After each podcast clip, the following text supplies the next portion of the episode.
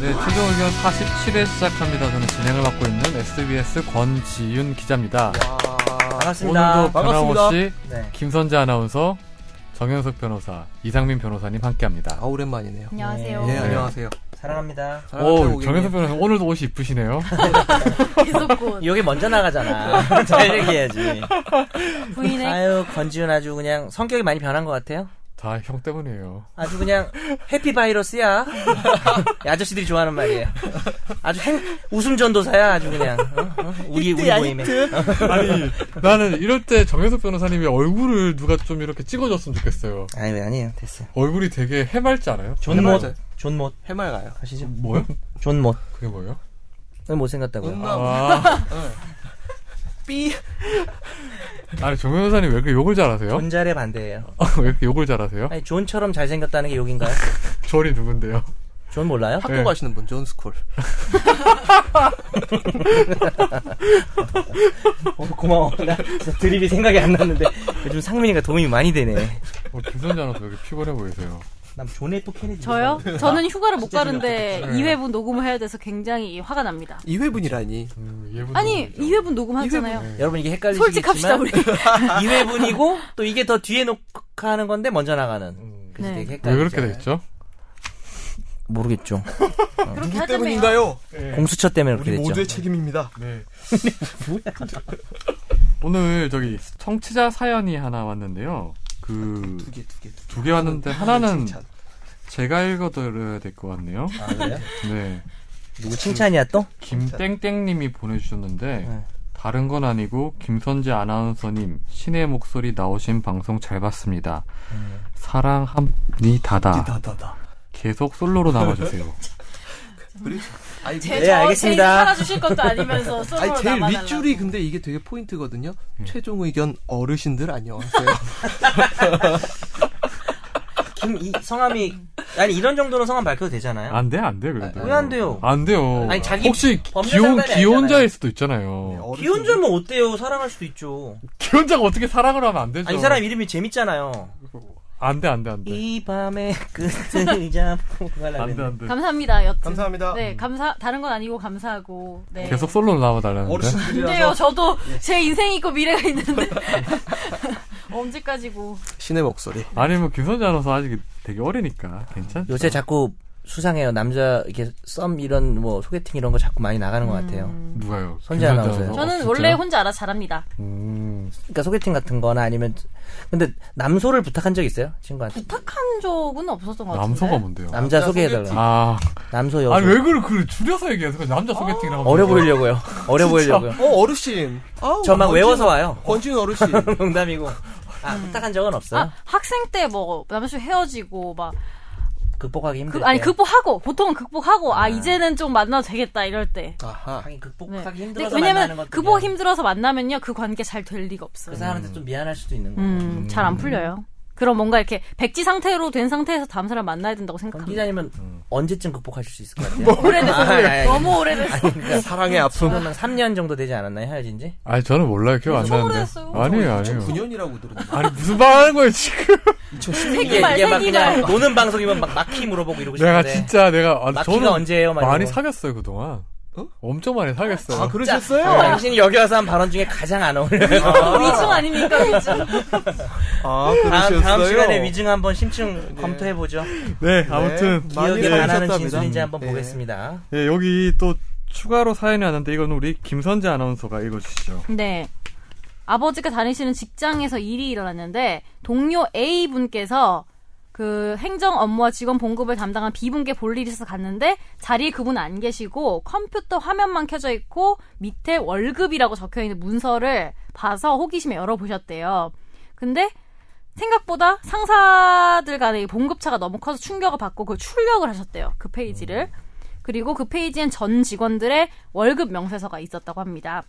그리고 A 씨는 이분 아버지께 보내신 분 아버지께 보여드렸고 아버지가 고민 끝에 이 컴퓨터 자리 있는 그 B 분께 이의를 원래 제기- 행정 업무 하시는 분. 그분한테 네. 이의 제기를 하셨는데 이분이 B 씨가 이 사실을 사장에게 얘기를 한 거죠. 그래서 A 씨는 그 복사한 사람. 프린, 트 하신 네. 분 해고, 세사 조치, 아버지는 평직원으로 곧 강등된다고 합니다. 이게 큰 잘못을 한 건지 어 괜히 법적으로 나갔다가 도리어 해고당하는 건 아닌지 어떻게 해야 할까요? 그리고 하고 추가로 이제 올리셨습니다. 회사 규모가 한 10명 정도, 10명 정도 내라는 예, 소기업체 네. 음, 요약을 하면 그 A 씨라는 사람이 몰래 그 회계 담당하는 직원의 컴퓨터에서 월급 명세서를 꺼내서 이 사연을 보내주신 아버지께 보내 보여드렸고 아버지가 그 회계 담당자분한테 월급 이의를 제기했더니 회계 담당자가 사장한테 얘기해서 그 출력한 사람은 해고 그 항의를 한사한 사연을 강등. 보낸 아버지는 강등 음. 추가 질문은 소기업체인 경우 그 고- 강등을 내리거나 봉급을 깎음 그대로 따라야 하는 건지 기본적으로 예 이상민입니다. 예. 목소리가 차분하네요. 예, 이런 얘기할 때 사실 웃, 거나 이러기가 부담이 되니까요. 기본적으로 취업 규칙이란 게 회사에 다 마련이 돼 있는데 두 분 취업 규칙 보신 적 있으세요? 김선재 아나운서나 저 권지윤 기자님 저는 그때 본 적은 있죠 아무래도 예. 취업 규칙 네. 예. 언제- 다 원래 언제 계약을 보나요? 보여주잖아요 계약 예. 갈때 입사 그때 아 할 때, 네 다 찍어놨어요 핸드폰으로 예, 아 그거는 이제 계약서 근로 계약을 체결하는 거 이외에 취업 규칙이라고 해가지고 어, 회사에서는 회사에서는 취업 규칙을 작성해서 상시 열람할 수 있는 상태로 음. 놓아두어야 할 의무가 있어요. 그래서 아마 직접 보신 적은 없으실 거예요. 그래서 근로 계약에 관한 주요 사항들을 쭉 이렇게 나열을 해가지고 뭐 육아휴직은 언제부터 언제까지 쓸 수 있고 휴가는 어떻게 어떻게 쓸 수 있으며 육아휴직 아, 뭐 가족 돌봄 휴직 그런 것들 근로기준법에 의거한 기타 법령들에 의거한 여러 가지 근로에 관한 규칙들을 취업 규칙에 나열을 해 놓았는데 이 취업 규칙상 그 해고 사유에 해당하는지 여부가 강등 사유에 해당하는지 여부가 가장 문제가 될 텐데 일단 이 지금 써주신 내용 자체만으로는 이 내용이 해고 사유나 강등 사유에 해당할 수 있는지 많은 의문이 들고요. 아마 이런 사유로 해고가 된다는 규정은 없을 거예요.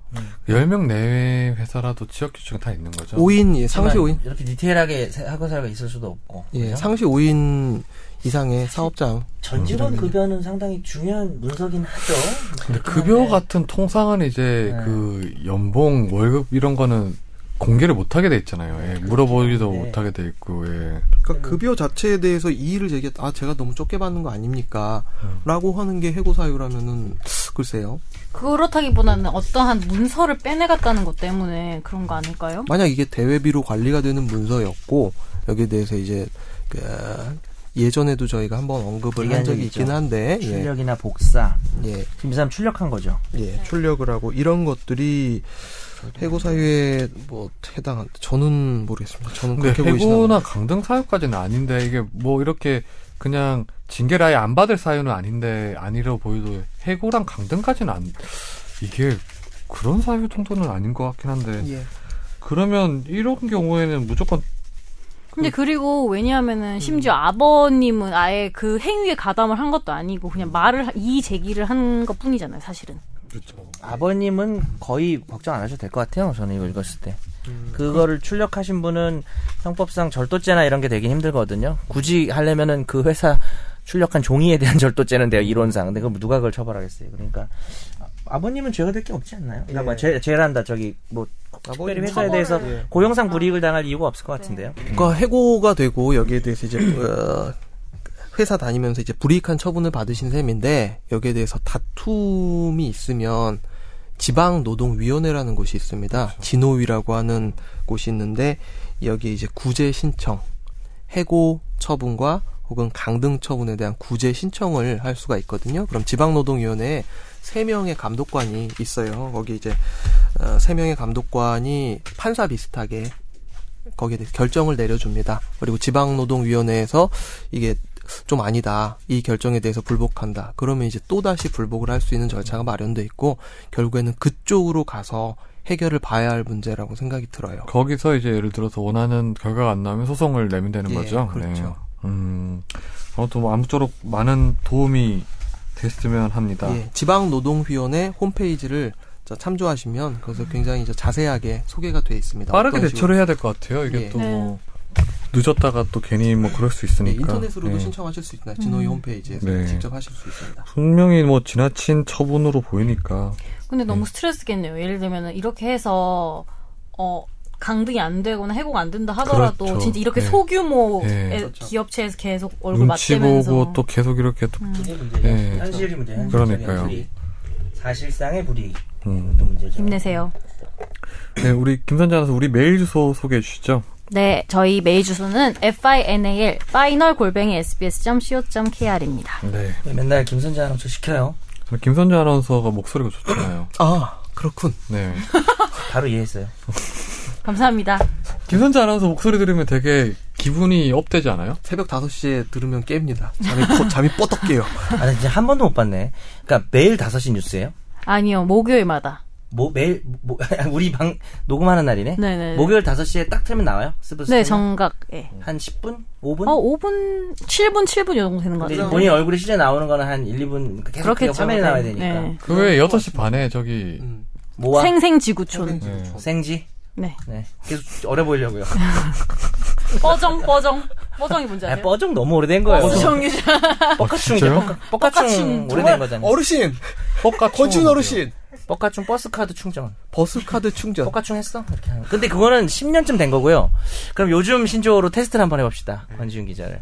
좀 쉬운 걸로 내볼게요. 세젤귀. 어, 나 그거 하려고 그랬는데. 아, 세젤, 세절기 뭐예요? 세절기. 맞출 수 있을 것 같은데. 센스가 있어야죠. 세젤귀. 권지훈 기자랑 관련 있어요. 권지훈 기자가 세절기예요. 세절기요? 네. 세절기? 세, 세젤귀. 젤귀. 세... 그걸 뭐- 무슨 적어 적기는 뭘 분석을 하고 있어. 안아요? 세자가 어이예요 어이. 세절 세절 아이 아닙니다. 세제로 씻어야 되는 귀 뭐 이런 거 하지 마세요. 세절 어, 한 명 웃었어. 새로 와서 그래요. 세... 영어로 들어가는 거예요? 아니, 세, 어 영어야. 서, 새는 월드예요 월드. 아니, 그게 영어로 들어가는 게 아니지. 영어가 쟤는- 줄어든 게 아니잖아. 젤은 뭐 영어 교란 작전? 제이 뭐 이런 거예요.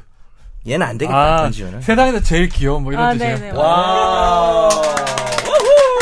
정말 이런 걸 박수를 쳐야 된다는. 게 네, 너무 슬픕니다. 비슷하다. 아니 근데 이걸 왜 그렇게 줄여요? 날왜 이게 무슨 뭐 경제성 있는 것도 아니고 이 시대에는 경제성이 있을 수도 있죠. 아니, 아니 세상에서 제일 귀여운 세절기 이게 뭐가 경제성이 있어요? 아니, 그러니까 이제 경제성만으로 판단하면 안 돼요. 제가 신조어를 좀 연구하고 하는데요.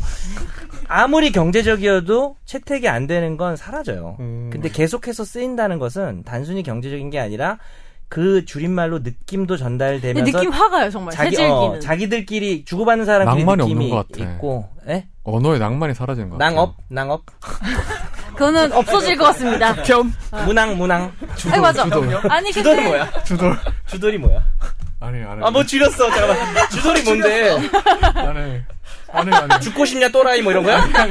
뭐야 주돌? 아니 해봐 아니 네, 아우 뭘 줄였어 자기 나름대로 아우, 귀여워 세절기야 정말 아, 세젤귀. 뭔데? 죽방 돌리기 아 비슷한 거였어 그 죽돌이지 죽돌 김석태 실장님 권춘 네. 하나만 기자가 변했습니다. 하나만 더 낼게 이건 알 것 같아요 익십은 뭐야 익십 익십. 익십. 일, 아, 이열- 그렇게 알 그럼 이열- 좀 힌트가 될 것 같아요 여식. 일식. 일십 혹은 익십 일심녀 일식 아니야. 일식 아니야. 일식 아니야. 아, 써줄게 그냥 리을 기억 받침이고 이거는 아, 좀 그렇다 말로 한 쌍시옷이에요 익십 일식이라고 쓴 사람이 어딨어 그거를. 일 읽고 개기 일식 말고 읽고 읽고 쓰기 아이 시- 시잖아 시 십이라니까 십. 이거 욕 아니에요? 아니 욕 아니야 아니야. 그렇지 않아. 어 썩었어 어머. 욕 생각하는 거 봐. 쟤왜 그래? 야 이거 왜 계속 근데 뭐지? 일, 일, 왜 읽고 일단은. 나서 뭐 하고 카톡, 있어? 카톡 아, 익십. 읽고 나서 네, 씹는다. 그렇지. 그럼 안일십은 안일십은 계속 일이 안 사라지고 익지도 아. 않고 씻는 거죠 아니, 이걸 왜 그렇게 써요? 너 죄송합니다. 지금 익십이냐 이렇게 하는 왜냐하면은 카톡이 새롭게 우리의 문화로 자리 잡으면서 거죠. 아까 내가 새롭게 음. 태어난 빼먹었지만 신조어. 쓸 일이 많은 말 특히 쓸 일이 많은 말 이런 저는 것들 재밌는 진짜 말 이것이 채택되는 거예요 가끔씩 뭐 보낼 때 축약하는 거랑 그 음. 맞춤법 틀린 거 있잖아요. 그 예. 음. 결국엔. 제일 싫어요 그거 별로더라고요. 저는 맞춤법 들린 건 정말 극혐인데 줄이는 건 신조어 그냥 괜찮나요? 써요. 아니 줄이는. 너무 줄이는 것도 우리가 통상 줄이는 것들은 뭐 이해하는데 이응 이응이나 뭐 이런 거는 아, 사실 뭐 많이 어, 그럼 기준이 어디 있어요? 아니 응 이거는 좀 와, 경제성이 아저씨다. 있는 것 근데 같아요. 왜냐하면은 이형 이형 경제성 있고 야 익십처럼 경제성 있는 게 어디 있어? 너 왜 나의 카톡을 읽고 씹는 것이니? 이거 아니에요? 두 글자로 주는 거 아닙니까? 아니 저도 막 아나운서 이러니까 이런 말에 네. 대해서 약간 항상 생각을 하는데 익십은 저는 뭐가 있냐면은 새로운 의사 표현이에요 이게 뭔가 음, 그리고- 예전에는 없었던 그런 신개념 의사 표현이라니까 예를 들면은 그치. 어떤 남녀 관계에서 어. 익십을 한다 이런 게 새롭게 뭔가 이렇게 관계를 상대의 감정을 규정하는? 음. 알 수 있는 그런 것 같긴 해요 저는 정말 여 사이에서 70년대 감성 이제 무궁하게 품고 계신 우리 전 권지윤 기자님 아니 왜 네, 참 좋아합니다. 답을 안 해주니 이거 이거라고 이렇게 하면 버스 되지. 버스 토큰 아니요 뭐 그냥 단순히 답을 안 해주는 다른- 거랑 다른 것 다르다니까요 회수권 10장 찢어가지고 11장 11장 만들고 옛날에 만들고. 우리 그랬어요. 모르죠? 10장 절치선이 있는데 조금 그 한 칸보다 약간 작게 자르는 거야 계속. 음. 그러면은 11장이 나오거든요. 제가 보기에는 여기 있는 분들이 좀 빠른 것 같아요. 제가 아는 제 주위에 있는 다른 하긴. 분들은 모를 것 같은데. 좀 아니, 근- 저희가 근데 좀 진짜 그런 마지막으로 익십에 대해서 좀 거 아니에요? 부연을 아, 하자면은 그래서 좀 그냥 익십은- 그냥 씹이랑 그러니까 네. 네, 아유. 네. 그냥 그냥 씹과. 읽지 않는 거랑 예. 그러니까 예전 왜 아니지, 문자처럼 아니지. 답장을 안 하는 거랑 예. 읽고 읽심은 달라요. 왜냐하면은 그래. 문자는 상대가 받는지 안 받는지 내가 모르잖아요. 음, 음. 그렇지. 근데 아, 분위기- 하지만 카톡은 음. 맞아, 맞아. 상대가 읽었는지 안 읽었다는 거 알 수가 음. 있잖아요. 그러니까 그 새로운 뭔가 의사 표현인 거죠. 나는 정말 답장할 생각이 없다라는. 지금 뭔가 이렇게 여기가 이렇게 딱 갈라진다. 여기를 기점으로 해가지고 여기는 ATDT 01410 저 파란 화면 시절이고 새로운 데이터 화면 시절이고 여긴 이제 딱 새로운 데이터면. 예, 새로운 데이터맨 프로. 근데 전자한 얘기 중요한 게 관계가 바뀐 거예요. 이제 상대가 자기 메시지 를 읽었는지를 알 수 있는 시대가 된 네. 거잖아요. 문자는 없었는데 그래서 근데 이제 개인적으로 무언의 하나만 의사 음. 물어볼게요. 내가 문자를 보내서 카톡을 보냈어요. 내용에 따라 다르겠지. 근데 뭘 물어봤어. 근데 일이 사라졌어. 근데 그 사람이 답을 한 어느 정도의 시간 동안 답을 안 하면 좀 화가 나거나 뭐 매너 가 없다고 생각해요. 그게 진짜 사람마다 다르더라고. 하루? 하루 정도. 네, 하루 정도 그러니까 기다릴 아주 수 있을 급한 것 일은 같습니다. 아닌데 그냥 뭘 물어봤어. 음. 그냥 하루 급- 정도는 급해 기다릴 수 보이는 있을 것 같아요. 일이 아니라. 왜냐하면은 되게 참을성이 네. 많은 거네.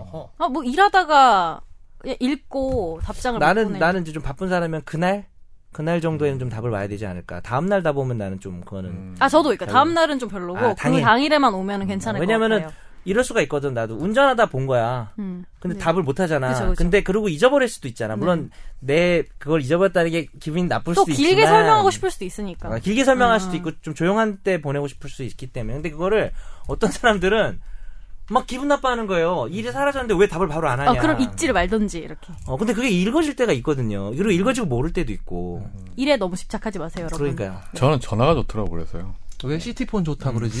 아니 그냥 다 혹시 달걀 전화가 돌리는 거 아니야? 쭉쭉쭉쭉쭉. 일은 금방 돌리는데 구는 르릉 르릉 돌리는 그거 아니 쓰는 거 아니에요? 전화가 하는 게 더 빠르잖아요. 맞아요, 뭐, 저도 예, 예, 전화가 전화가 좀 좋다고. 장점이 당연히 있죠. 저는 새벽에 전화도 상관없거든요. 사실 새벽에 잠이 없기 때문에. 그래? 예. 계속 전화합시다, 우리 돌아가면서. 아직도 잠이 없니? 예전에 밤에 저한테 전화 많이 하셨잖아요, 정현석 변호사님요. 취해서? 밤에 내요. 퇴근할 때 이상하게 아, 저는 전화해서 퇴근할 물어보고 왜? 있을 때. 초반에 들어왔을 때 예, 이제 예. 그냥 서로 좀 이렇게 저는 그렇게 생각하거든요. 서로 뭔가 뭐 선재하고도 마찬가지지만 진행자니까 뭔가 이렇게 좀 커뮤니케이션. 친한 게 생겨야 좀 잘할 수 있을 것 같아가지고 너랑 친해지려고 내가 얼마나 애썼는데 되게 감사합니다. 쌩해요. 사람이 쌩한 스타일이에요. 요즘 친해졌는데 어, 저희 새로 오신 PD님이 엄청 크게 끄덕거렸어요. 나 봤어요. 제가 뭘 또 쌩해요. 제가 엄청 엄청 친절한데. 방송에서 이런 거 보면 위선스럽죠. 인간미가 없고 위선적이죠. 아니, 근데, 친절한 거랑 약간, 뭔가 이렇게 인간적인 게 좀 달라요. 지금 저한테 하는 말이에요. 아, 그러면은 권지윤은 친절하고 인간적이지 아니, 않아요. 음. 나이스하다라는 것과 막 정이 많다는 건 좀 다르죠. 아니, 내가 오히려, 묻는거나 답을 해요. 아니. 친절하고 인간적이지 않아요? 아니요, 둘 다예요. 아니 아니 지금 아니 다르다고 했으면 다른 걸 보여줘야죠. 뭐가 불만이에요? 아니, 그 불만 없는데, 오히려, 그러니까, 근데 저도, 최대한 저는 약간 예의를 지키려는 편인데, 예의를 지키다 보면 되게 정없다는 소리를 들을 때도 있더라고요. 음. 그러니까, 아. 뭔가 싸우고 막 약간 다투고 이래야지 뭔가 아 근데 또 선재가 정이 내가 많다라고 생각하는 사람들도 정말 있어요. 선재 같은 성격을 정말 좋아해요. 근데 어떤 성격이에요? 정이 없고 아 근데 아니, 나이스한 정이 없어 성격. 좋아하는 건 아니고 정이 있고 없고는 중요하진 않은데 좋아하는 성격인데 막 이렇게 정이 많은 것 같진 않아요. 저 정 많아요. 사람이 약간 여리고 남한테 피해 안 주고 이건 맞는데 음. 말이 정이 남아 돌고 이런 스타일은 아니잖아요. 아 정이 남아 돌면 안 되죠. 드릴 정이 없어요 저는. 그 좋은 얘기였어. 네. 어, 넘어가요. 네, 우리 화재 판결로 넘어갔죠. 네네네. 화재 판결 또 화재 판결의 천재적인 심미안을 가지고 계신 정현석 변호사님이 준비하신 거죠. 네. 어, 많이 준비하셨던데 뭐부터 할까요? 아, 뭐 운전, 과다? 교통사고, 편의점, 강아지 순서로 했으면 좋겠고 어. 교통사고 교통사고 교편강, 교편강 두 문자 따서 외우시고요. 어, 우리 저 정말 선생님인 줄. 선재 아나운서께서 사실관계 좀 얘기해 주시면 네. 제가 좀 판결의 교통, 이유를 얘기하는 거 교통. 오늘 좀 스피디하게 네. 소식을 아니, 전달하는 다 읽어도 얼마 안 돼요. 오늘 약간 스브스 뉴스빌로 한번 해보시죠. 왜, 왜 그래야 되죠? 제가 논평할 게 많지 않아서 오늘은 논평보다는 사실 전달, 팩트에 네. 충실하게 네. 했으면 좋겠어요. 네. 출발. 네, 40세 이모 씨가요. 출발. 틀려 먹었다. 너무 늦었어. 지난해 9월 경남 김해시 대동면 대동 농협 앞 도로를 자신의 승용차를 타고 달리다 앞서 아, 어, 운행하던 다른 승용차를 들이받았는데 아유. 사고를 낸 이 씨의 승용차가 피해 차량을 그대로 추월해서 시속 67km 속도로 180m를 더 달린 후 다른 차랑 부딪히고 멈췄는데 또 부딪힌 거죠. 아유. 네. 그러니까. 네. 검찰은 이 씨에 대해서 교통사고를 내고 운전자를 다치게 하고도 그대로 달아나서 특정 범죄 가중 처벌 등에 관한 법률 위반, 도주 차량 사고 미조치 혐의를 적용해서 불구속 기소했는데 법원은 죄가 없다고 결론을 내렸습니다. 오. 네.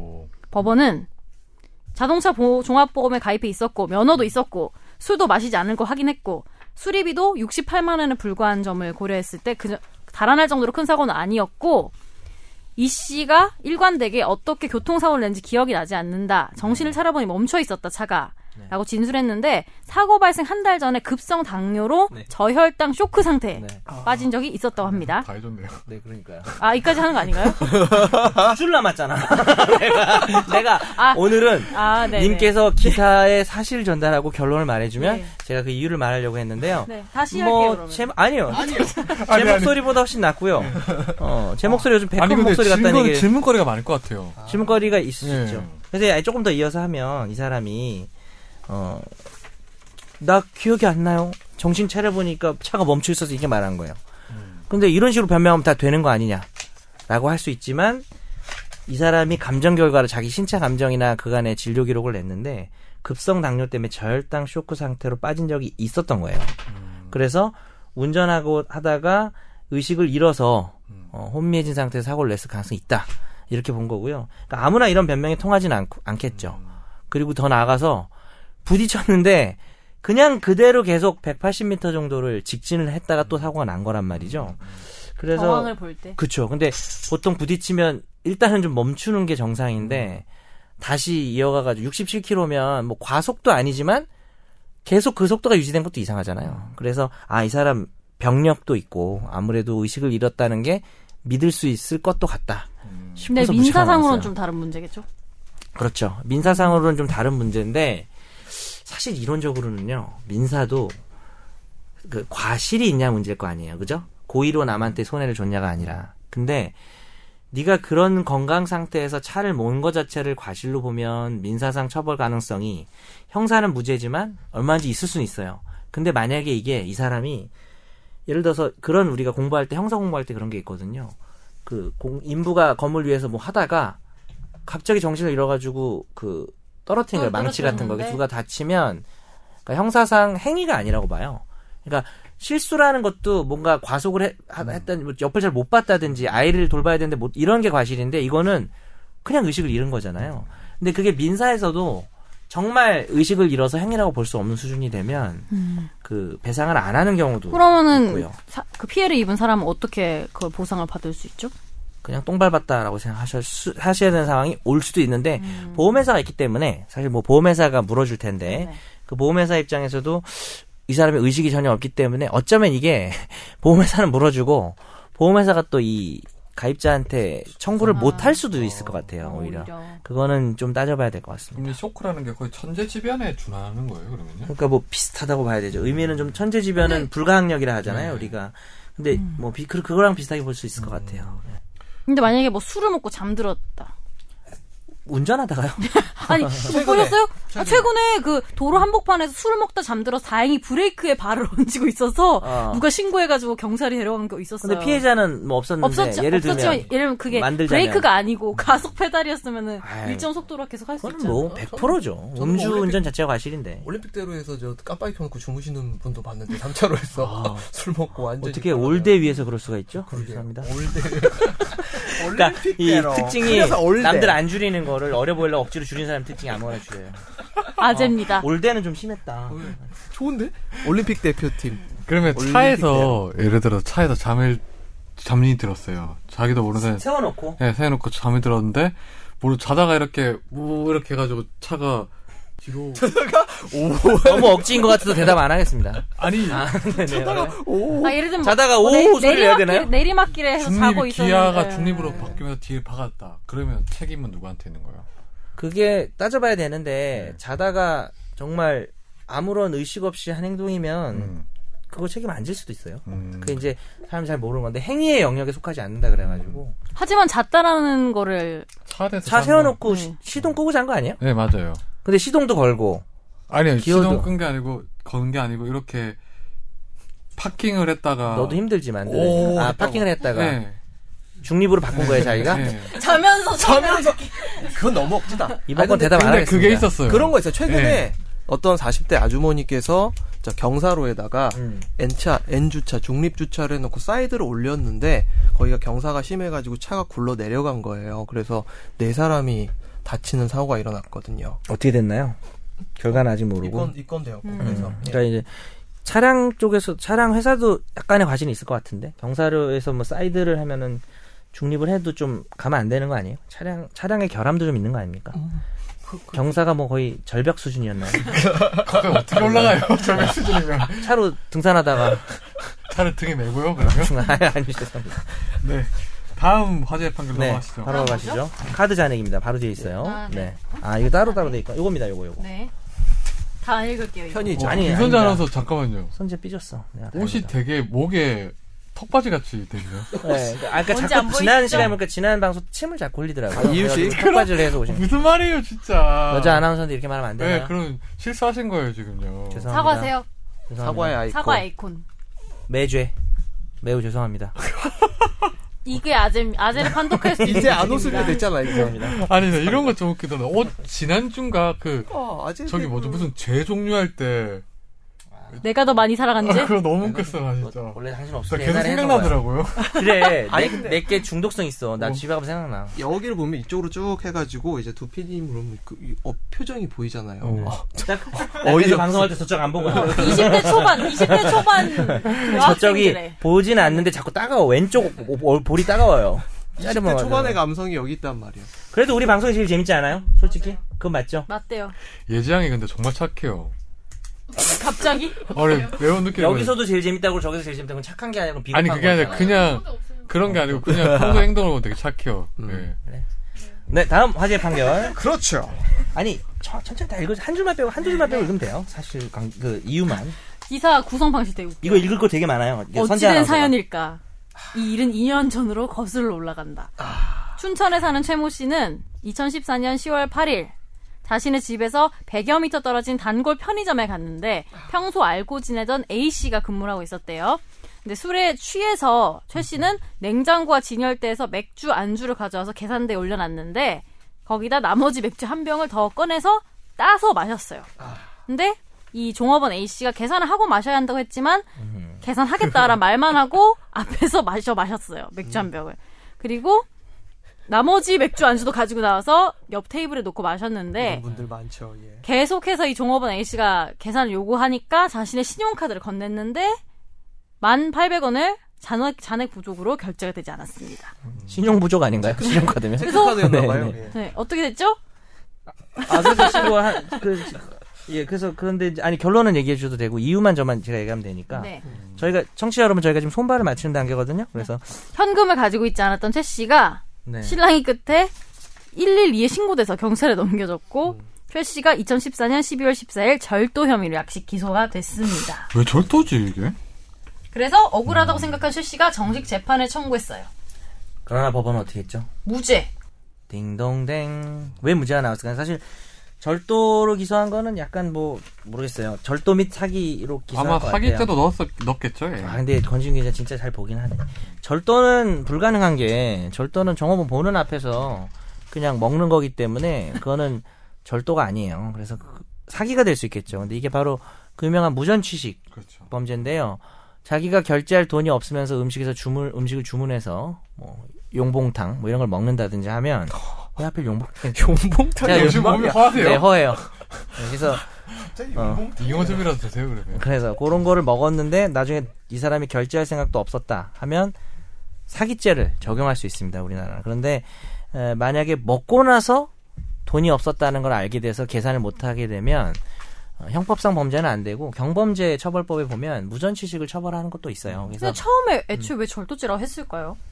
아마 여기서 그 아 맥주랑 이거 가, 가져간 걸 못 보는 사이에 아, 가져갔다 이러지 않을까? 절도죄 요소가 전혀 없는 건 아닌 게 계산하고 가져가셔야 되냐고 했는데 가지고 나와버렸잖아요 그래서 그 사람 의사에 편의점 앞 반해서 테이블인데. 어, 테이블이긴 한데 어. 하여튼 그리고 따서 먹으면서 그 이익을 누려버렸잖아요. 그래서 계산 안 한 상태에서 이익을 누렸기 때문에 절도죄도 절대 말이 안, 안 되는 건 아니에요. 사실. 조금 얘기를 덧붙이자면, 음. 그러니까 이렇게 사기죄하고 절도죄의 가장 큰 차이는 처분행위가 있었는지 기망행위에 의한 처분행위가 있었는지 여부거든요. 그러니까 속여가지고 그 사람을 통해서 받아냈다. 그러니까 종업원한테 야 내가 저 지금 돈 줄 테니까 바로 줄 테니까 저기서 꺼내다오라고 해서 갖고 갔다면 이제 사기죄로 명확히 의유를 했을 텐데 이거는 그 아저씨가 그냥 자기가 전으로 들고 확 왔으니까. 그냥 들고 왔기 어, 때문에 그게 사실 중요한 예, 말이에요. 절도죄의 요소가 아예 없는 건 아닙니다. 근데 어쨌든 절도죄는 그 앞에서 마셨고 그다음에 이 사람이 소액인데다가 또법 재판부가 무죄를 내린 이유는 어 보는 앞에서 먹었고 금액이 너무 작지 않냐. 그래서 아마 만 800원 정도니까 이 사람이 뭐, 뭐 완전 전 재산이 없는 뭐 노숙자 이런 건 아니었나 봐요. 아는 사이라고 했습니다. 아, 그리고 종업원 맞아요. 종업원도 아는 사이인 것도 중요하고 그래서 계산을 할 생각이 있었는데 어, 실수로 그냥 그날 부족 좀 결제하기 어려운 상황, 결제 장애가 있었던 것뿐이다라고 봐서 무죄가 된 것이죠. 그런데 궁금한 게 왜 이렇게 서로 아는 사이면 단골이라는 건데 네. 단골한 단골 신고를 했을까요? 이제 뭐라고 했겠죠. 제가 볼 땐 그럴 것 같아요. 왜냐면 편의점은 일단 결제를 하고 먹어야 되잖아요. 근데 술 취한 아저씨들 와가지고 뭐 막 먼저 먹고 막 야 계산할게 하면 솔직히 짜증나는 일이에요. 그 편돌이 입장에서는 편돌이 편순 입장에서는 안 그래도 저 학비 벌려고 힘들게 하는데 막 반말하고 그러면서 야 임마 내가 주- 계산할 건데 누가 돈이 없어 임마 이래놓고 내렸을 수 있을 것 같아. 근데 실제 돈이 없어.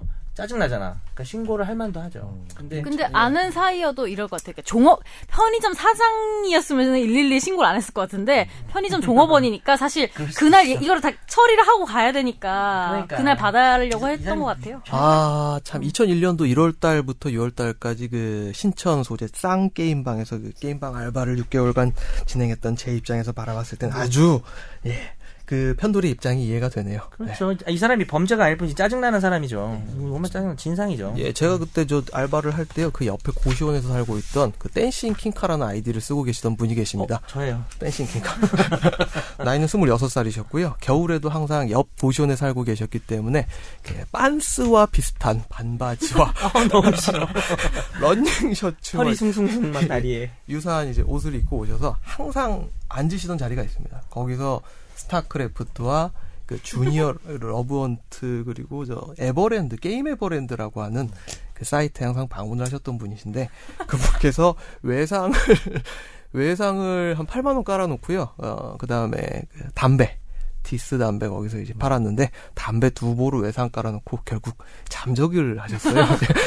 저는 알바생이 무너졌잖아요. 그렇죠? 아, 저는 그때 알고 있었기 때문에 이분한테 미수를 최대한 그 회수하는 데 있어 주력했기 때문에 그만큼 손해를 줄일 수가 있었습니다. 예. 생, 생방도 아닌데 저희 어머니 카톡이 왔어요. 아, 그러신가? 지난 방송 듣고 계셨나봐요. 이상민 변호사 경상도 천지 빼까리라는 말을 쓰더라. 아, 천지백갈이란 말은 서울에서도 이제 많이 사용합니다. 천지 네. 빛깔이라고 하죠. 삐까리지. 네. 빼까리라고 아니 근데 저희 어머니도 경상도시인데 음, 천지 빼까리라고도 하나 봐요. 음.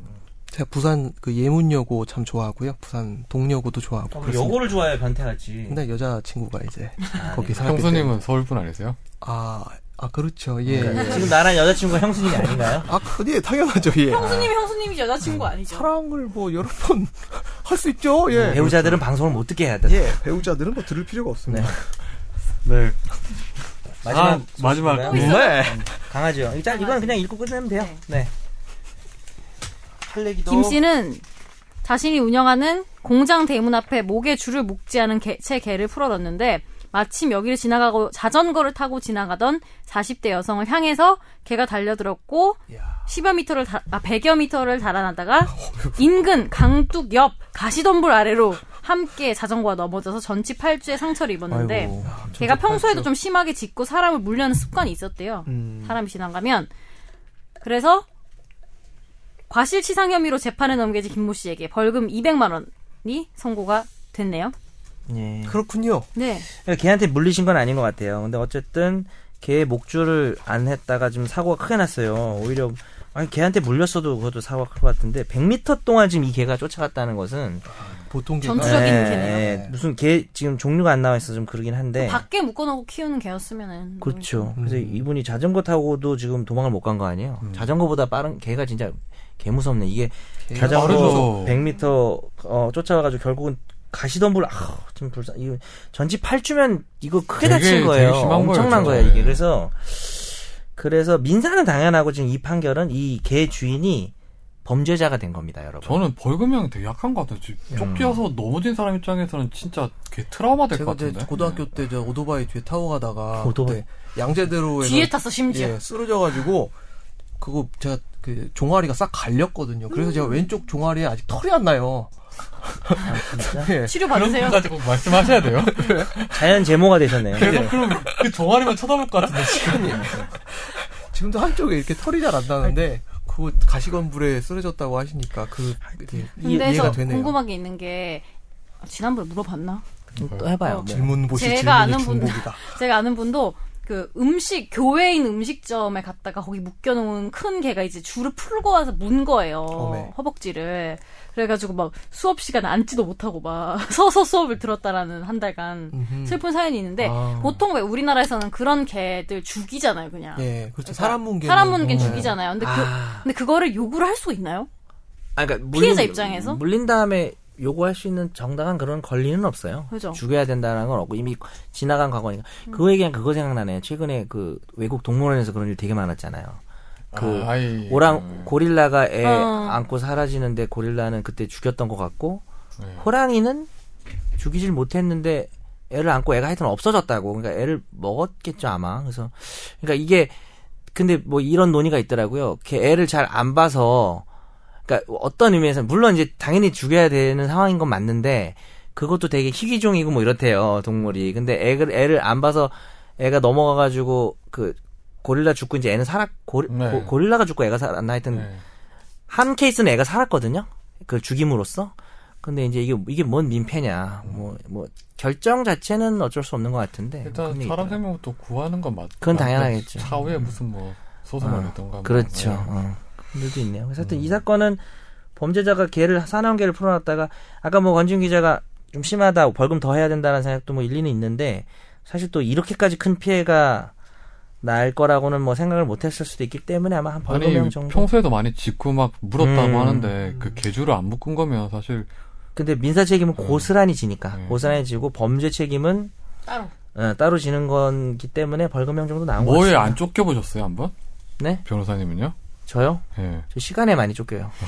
그러신 것 같아요 뭐 동물이나 이런 거 쫓겨보신 적 없으세요? 없어요. 김선재 아나운서는요? 동물에 쫓긴 적은 없어요. 음. 쫓겨본 적 없네요 저는 옛날 염소한테 한번 쫓겨봤어요. 염소. 어디 가면 염소 야 멋있다. 이건 상상을 못했어. 염소는 저는 미량에서요. 이랑에서 놀러 갔다가 염소가 쫓아와? 어릴 때 그게 트라우마가 된다니까요. 아 어릴 때요 예. 염소가 쫓아와요. 내가 계속 음메음메 같이 막 이렇게 막 해 이렇게 했는데 음. 얘가 막 엉뚱이라는데 막 오더라고요. 그래서 막 이렇게 같이 도망쳐가지고 어. 그 옛날 그게 가수- 그 장면이 계속 옛날 가서 기억이 나요. 임병수 씨 싫어하겠네요. 기억나요? 네. 사랑해, 사랑해. 아, 그걸 몰라. 임병수를 모르는 나이에요? 네.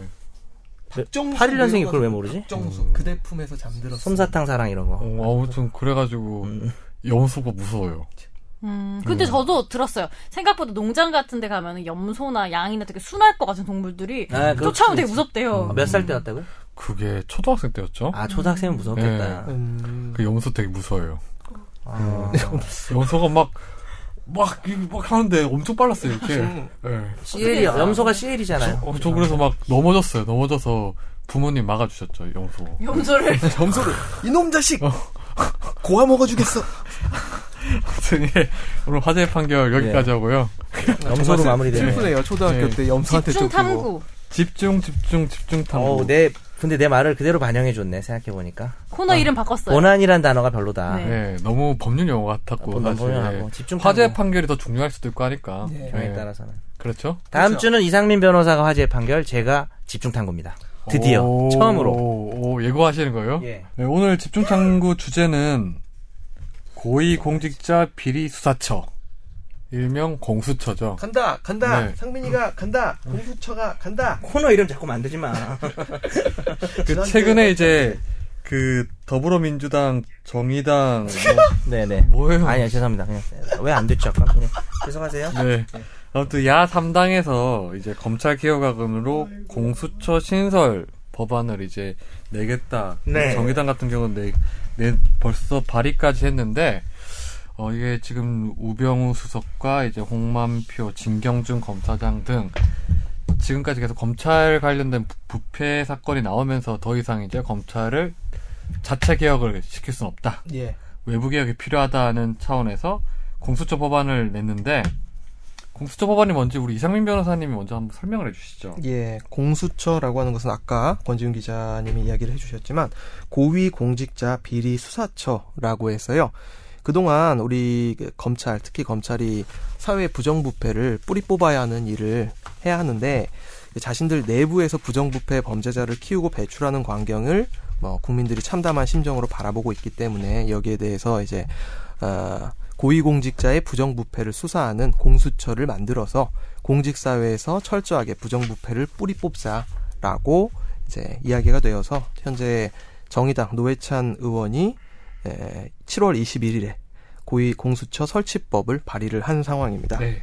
이게 지금 더불어민주당과 국민의당하고 이제 정의당이 이제 이번 주 내에 합의를 해서 이제 공수처 관련된 법안을 이제 조율된 법안을 내겠다고 했는데 일단 뭐 대표적으로 요약을 해서 말씀을 드리면 이제 독립된 기구 형태로 이제 공수처를 둬서 이제 수사권하고 이제 기소권까지 주겠다. 그리고 이제 수사 대상이라고 하면 뭐 대통령, 장관, 법관, 검사, 그 고위공직자랑 그 배우자의 한하게 하고 이제 그 공수처 처장이라고 하면 이제 뭐 더불어민주당에서는 일단은 처장 같은 경우에는 이제 법조인이 아닌 사람도 음. 되는데 이제 뭐 특별 수사관 같은 경우에는 뭐 법조 경력 10년, 5년 이상 아니면 뭐 10년 이상 뭐 이렇게 해서 하는 건데 일단 또 다른 검찰을 만들겠다는 내용이죠. 일단 가장 큰 핵심은 예, 기본적으로 우리나라는 기소 독점주의를 취하고 있기 때문에 검찰이 우리 저 법원 옆에 가면 항상 검찰이 같이 붙어 있거든요. 네. 법원 검찰은 항상 세트입니다.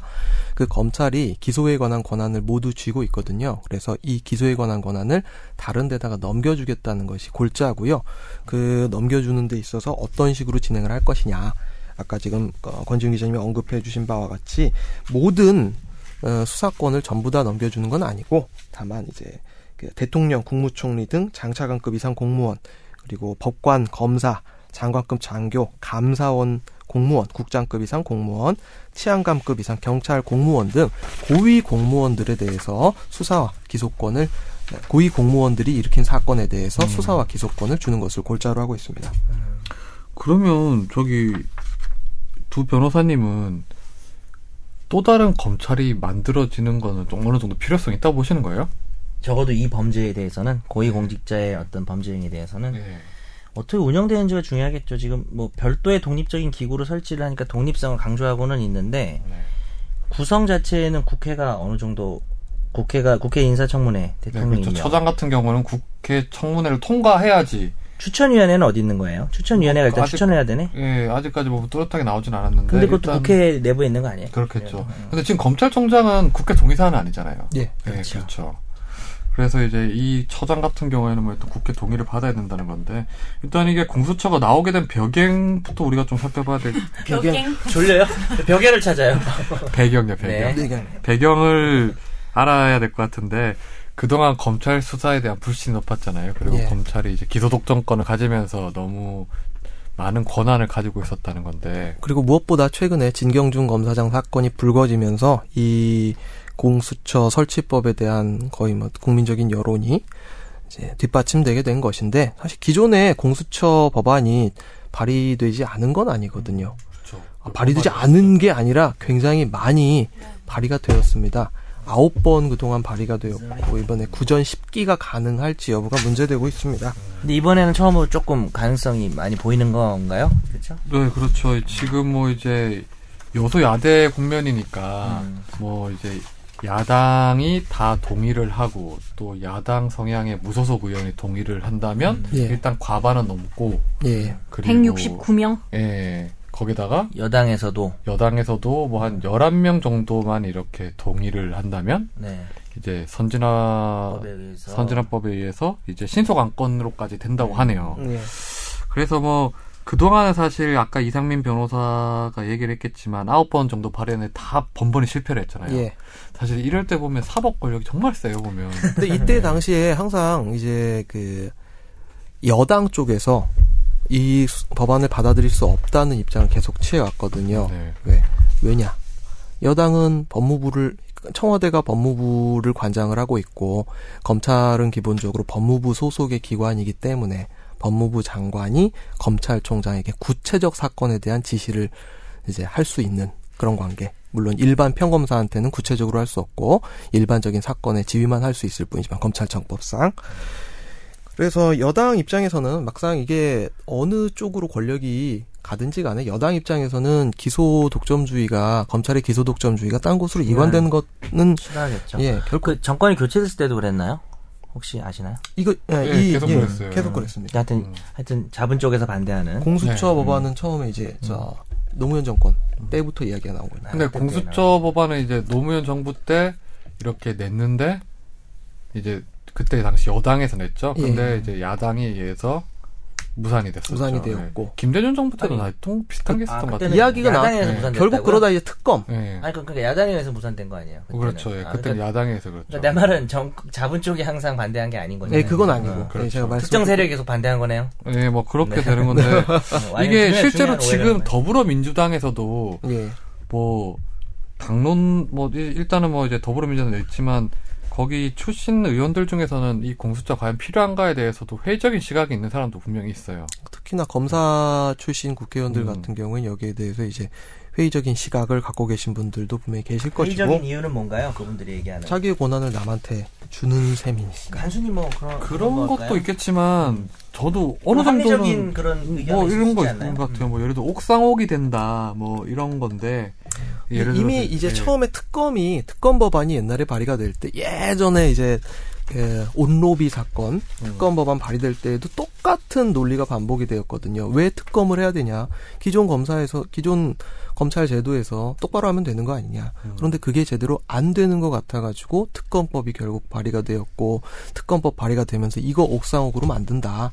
결국 이 검찰 또 다른 검찰을 만들어 가지고 이거 이상하게 되는 거 아니냐라는 비판이 있었는데 특검에 대해서 또 비판론이 나왔던 게 제대로 하는 게 없다.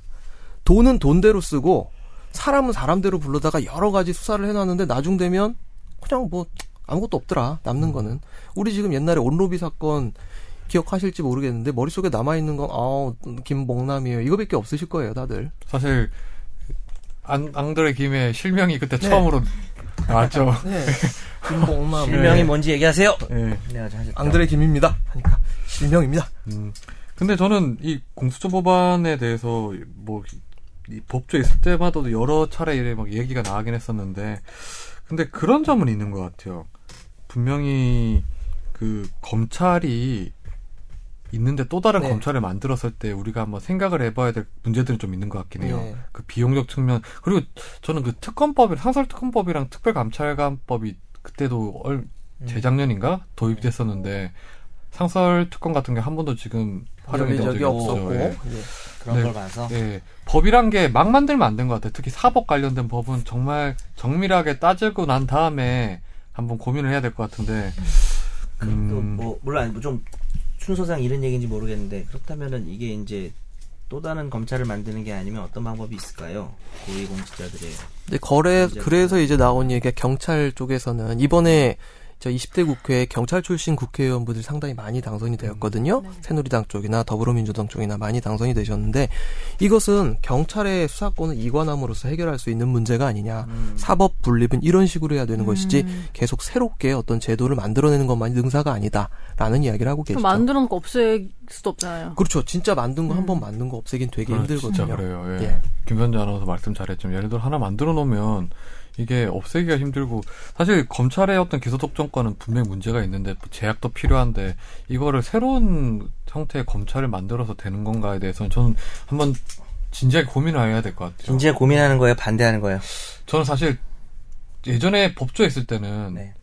검찰 내부를 기획으로 해서 음. 좀 바꿔야 된다 생각했었어요. 근데 뭐 검찰의 독립성을 완전히 보장하기 위해서라면 뭐 시- 실제 누가 어떤 검사가 그런 얘기를 하더라고요. 음. 뭐 헌법에다가 검찰의 독립성을 명시하는 조항을 놓고 그런 얘기 검찰을 있어요. 예. 떼버리라고 그러면 아예 차라리 음. 근데 모든 정권은 안 그랬다고 하더라고요. 왜냐하면 검찰이 독립됐을 경우에 생길 여러 가지 부담감이 있잖아요. 그렇죠. 예를 들어 검찰이 완벽하게 법원만큼 독립되면 대한민국 가장 센 데가 되는 건 명백한 것 같아요. 언제든지 자기 예. 그것도 마음대로 그렇긴 하죠. 수사를 할 수 있고 예를 들어 검찰총장이 지금 이렇게 법무부 장관하고 똑같은 장관급이긴 급이긴 하지만 약간의 서열에는 있잖아요. 네. 그리고 인사권 자체가 검찰총장한테는 없잖아요. 지금 음, 예. 뭐 협의할 수 있는 권한만 있지 사실상 법무부 장관이 다 갖고 있는 거잖아요. 예. 그래서 뭐 현실적인 대안이라고 했을 때는 그 법무부랑 검찰을 분리시키고 법무부에서 검찰을 다 빼서 이제 더 이상 법무부에 파견 보내는 걸 없애고 법무부와 검찰을 좀 어느 정도 독립을 시킨 상태에서 좀 검찰을 운영하면 지금의 어떤 문제점을 해소할 수 있지 않을까라고 생각을 했는데 예. 최근에 일련의 사태를 보니까 또 공수처가 필요하다는 생각이 좀 들었어요. 또. 그러니까 아까 그 말씀은 예. 저는 굉장히 이상론이라고 보고, 예. 예. 굉장히 이상론이라고 보고 이상민 그게 아니고. 예, 이상민 아니 이상론. 굉장히 이상민 같은데 음. 예. 정말. 그거는 우리나라에서 이루어질 수 있을까? 많은 의문이 드네요. 뭐가요?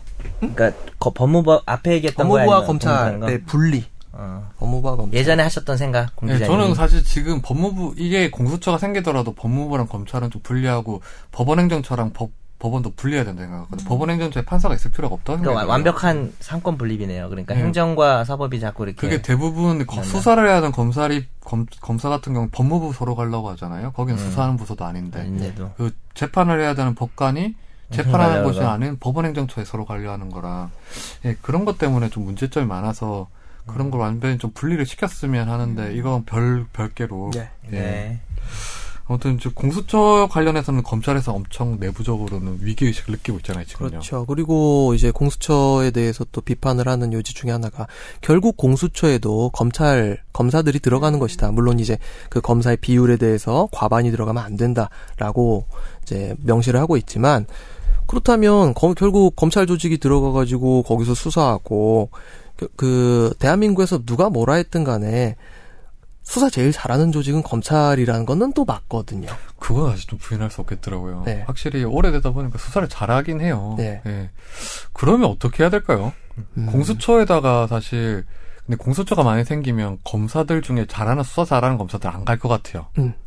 그쵸? 거기 가가지고 예. 윤석열 선생님처럼 네. 되면 어떡합니까? 음. 네.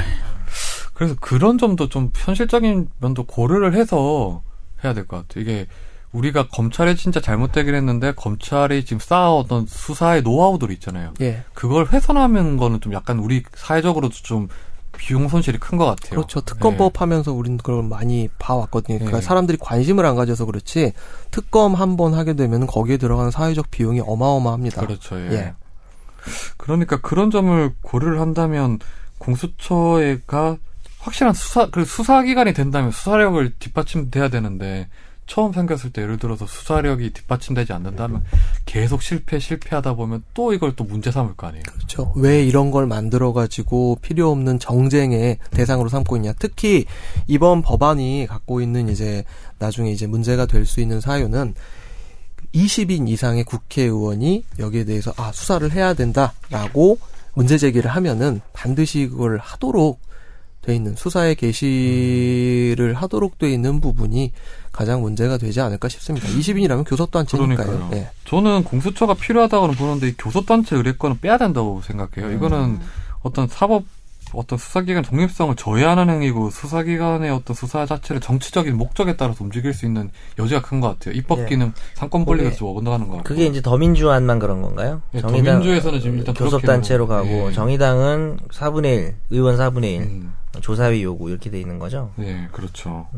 근데 지금까지 검찰 수사를 두고 되게 정치적인 수사라고 말이 나, 많이 나왔는데 검찰의 어떤 결론이 잘못된 것도 있지만 애당초 정치권에서 그 사법 작용을 필요 없는 거 사안에 대해서도 지나치게 검찰로 보낸 경향이 많잖아요. 그러니까 주로 우리가 무슨 문제가 되면 항상 고소 고발이 난무하고 그러니까요. 막 이런 상황들을 많이 우리가 봐왔거든요.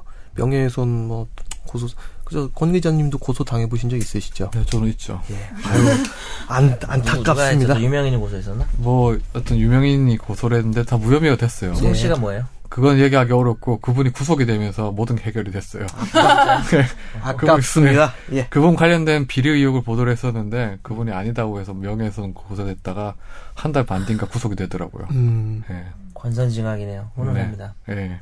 진실이 밝혀졌어야 네. 하는데 그 혐의가 나다니 그러면 이럴 수가. 두 변호사님이 생각하는 다른 검찰 개혁안은 있나요? 네. 부인을 그리고 말하는 이.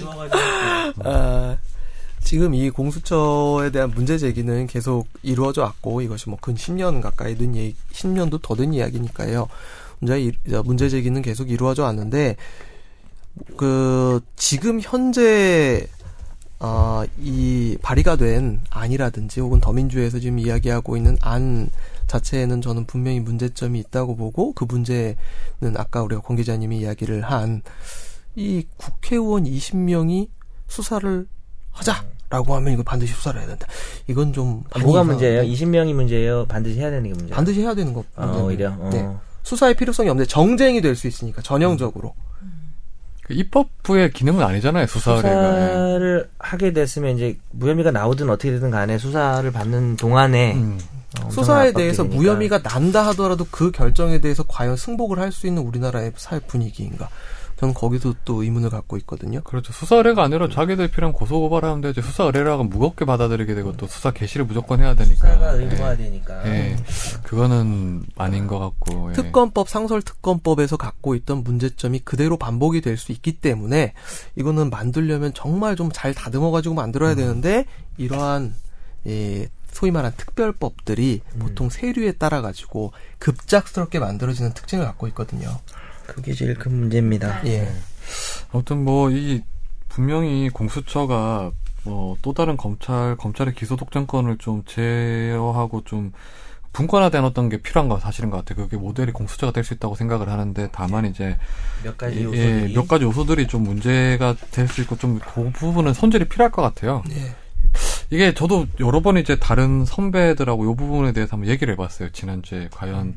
그 선배 같은 경우에도 최초에 이제 법조에 있을 때도 공수처에 대해서 되게 회의적인 시각이었는데 최근에 법조를 나가서 이제 그 최근에 1년의 사태를 보고 난 다음에는 아 공수처 같은 게 필요하다라는 생각을 했- 하게 됐대요. 네. 예. 이게 검찰의 폐단이라는 게 더 이상 이제 정말 자기 손에 맡겨서는 안 되는 사- 상태가 음. 된 것 같다는 데에서는 이견이 없더라고요. 네. 저도 그 점에서는 분명히 이제 검찰의 권한을 좀 축소시킬 수 있는 다른 이런 수사기관이 하나 필요할 것 같긴 해요. 예. 그래서 뭐 이번 참에 좀 적극적으로 한번 해봐야 되지 않겠나라는 생각은 합니다. 이런 요소들을 바꿀 수 없, 없다라고 해도. 아니 그런 거는 좀 좀 손질하 아무래도. 분명히 손질하긴 할 것 같아요. 예. 네네네. 예. 왜냐하면 이게 새로운 수사기관이 생기기 전에 분명히 뭐 그 사법 부- 법조인들 참석해서 토론회 같은 것도 하고 할 거 아니에요. 예. 분명히 그런 걸 결차를 거친 다음에 할 거니까 상민이가 한번 저 이런 저 이런 거 하면 전 뭐 첫 차장 요 정도 시켜주면 저는 법조 해볼 것 경력 같아요. 10년 됐나요? 심리 아직 안 됐죠. 아 그럼 특별 수사관 할 수 있죠. 어, 특별수사관요. 음, 하시고 싶으신 생각은 없을 거 아니에요. 옛날에 모 사건 할 때 저희 하고 싶은 생각 엄청 많아 많아 보이는데. 아니 원래 회사에서- 검사 검찰도 안 갔잖아요 일부러 그런데. 옛날 회사에서 뭐 저 특검 사건 할 때 그쪽에 이제 특, 특검 요원으로 이제 차출되신 저좀 연세 있으신 분이 계셨어요. 그때 그분 저 데리고 가려고 하다가 안 데리고 갔어요. 그 근데 삼년 차 이 변호사님은 원래 검사나 이런 생각 없으셨잖아요. 뭐 그렇, 옛날에 연수원 네. 어, 때는 일부러 안 가셨잖아요. 그렇죠. 연수원 때 음. 근데 지금도 생각이 좀 바뀌셨어요? 아니 그런 거 이제 재밌잖아. 이제 세상을 보는 이제 눈이 트였거든. 이제 이런 돈을 거. 많이 벌어졌다는 거예요, 지금 뭐예요? 부럽다. 이제 벌어놓고 이제 하고 싶은 거 하겠다. 저도 스낵으로부터 이제 4억 2,500만 원이 붙들어올 거야. 스낵. 스낵. 스낵은, 스낵은 요즘에 또 다른 또 뭐 하나가 있더만. 웃기는 이슈. 아뭐 보기도 머리 아파서 안 봤는데 뭐. 에이, 스낵이 스낵이 뭐야 그거 진짜. 여염 나면 뭐 그런 게 있더만. 네. 오늘 아무튼 이제 그 공수처에 대해서 얘기를 해봤는데 마지막으로 더 하시고 싶은 말씀 있으신가요? 없습니다. 김선재 어, 아나운서. 저도 없습니다. 김선재 아나운서가 마지막으로 우리 메일 주소 소개를 해주시죠. 네, 저희 최종 의견 메일 주소는 final f i n a l 골뱅이 s b s c o k r 입니다. 네, 많은 질문과 사연 부탁드립니다. 네, 오늘 청취해주신 분들 감사드리고 다음 주에 뵙겠습니다. 안녕. 안녕히 계세요. 고맙습니다.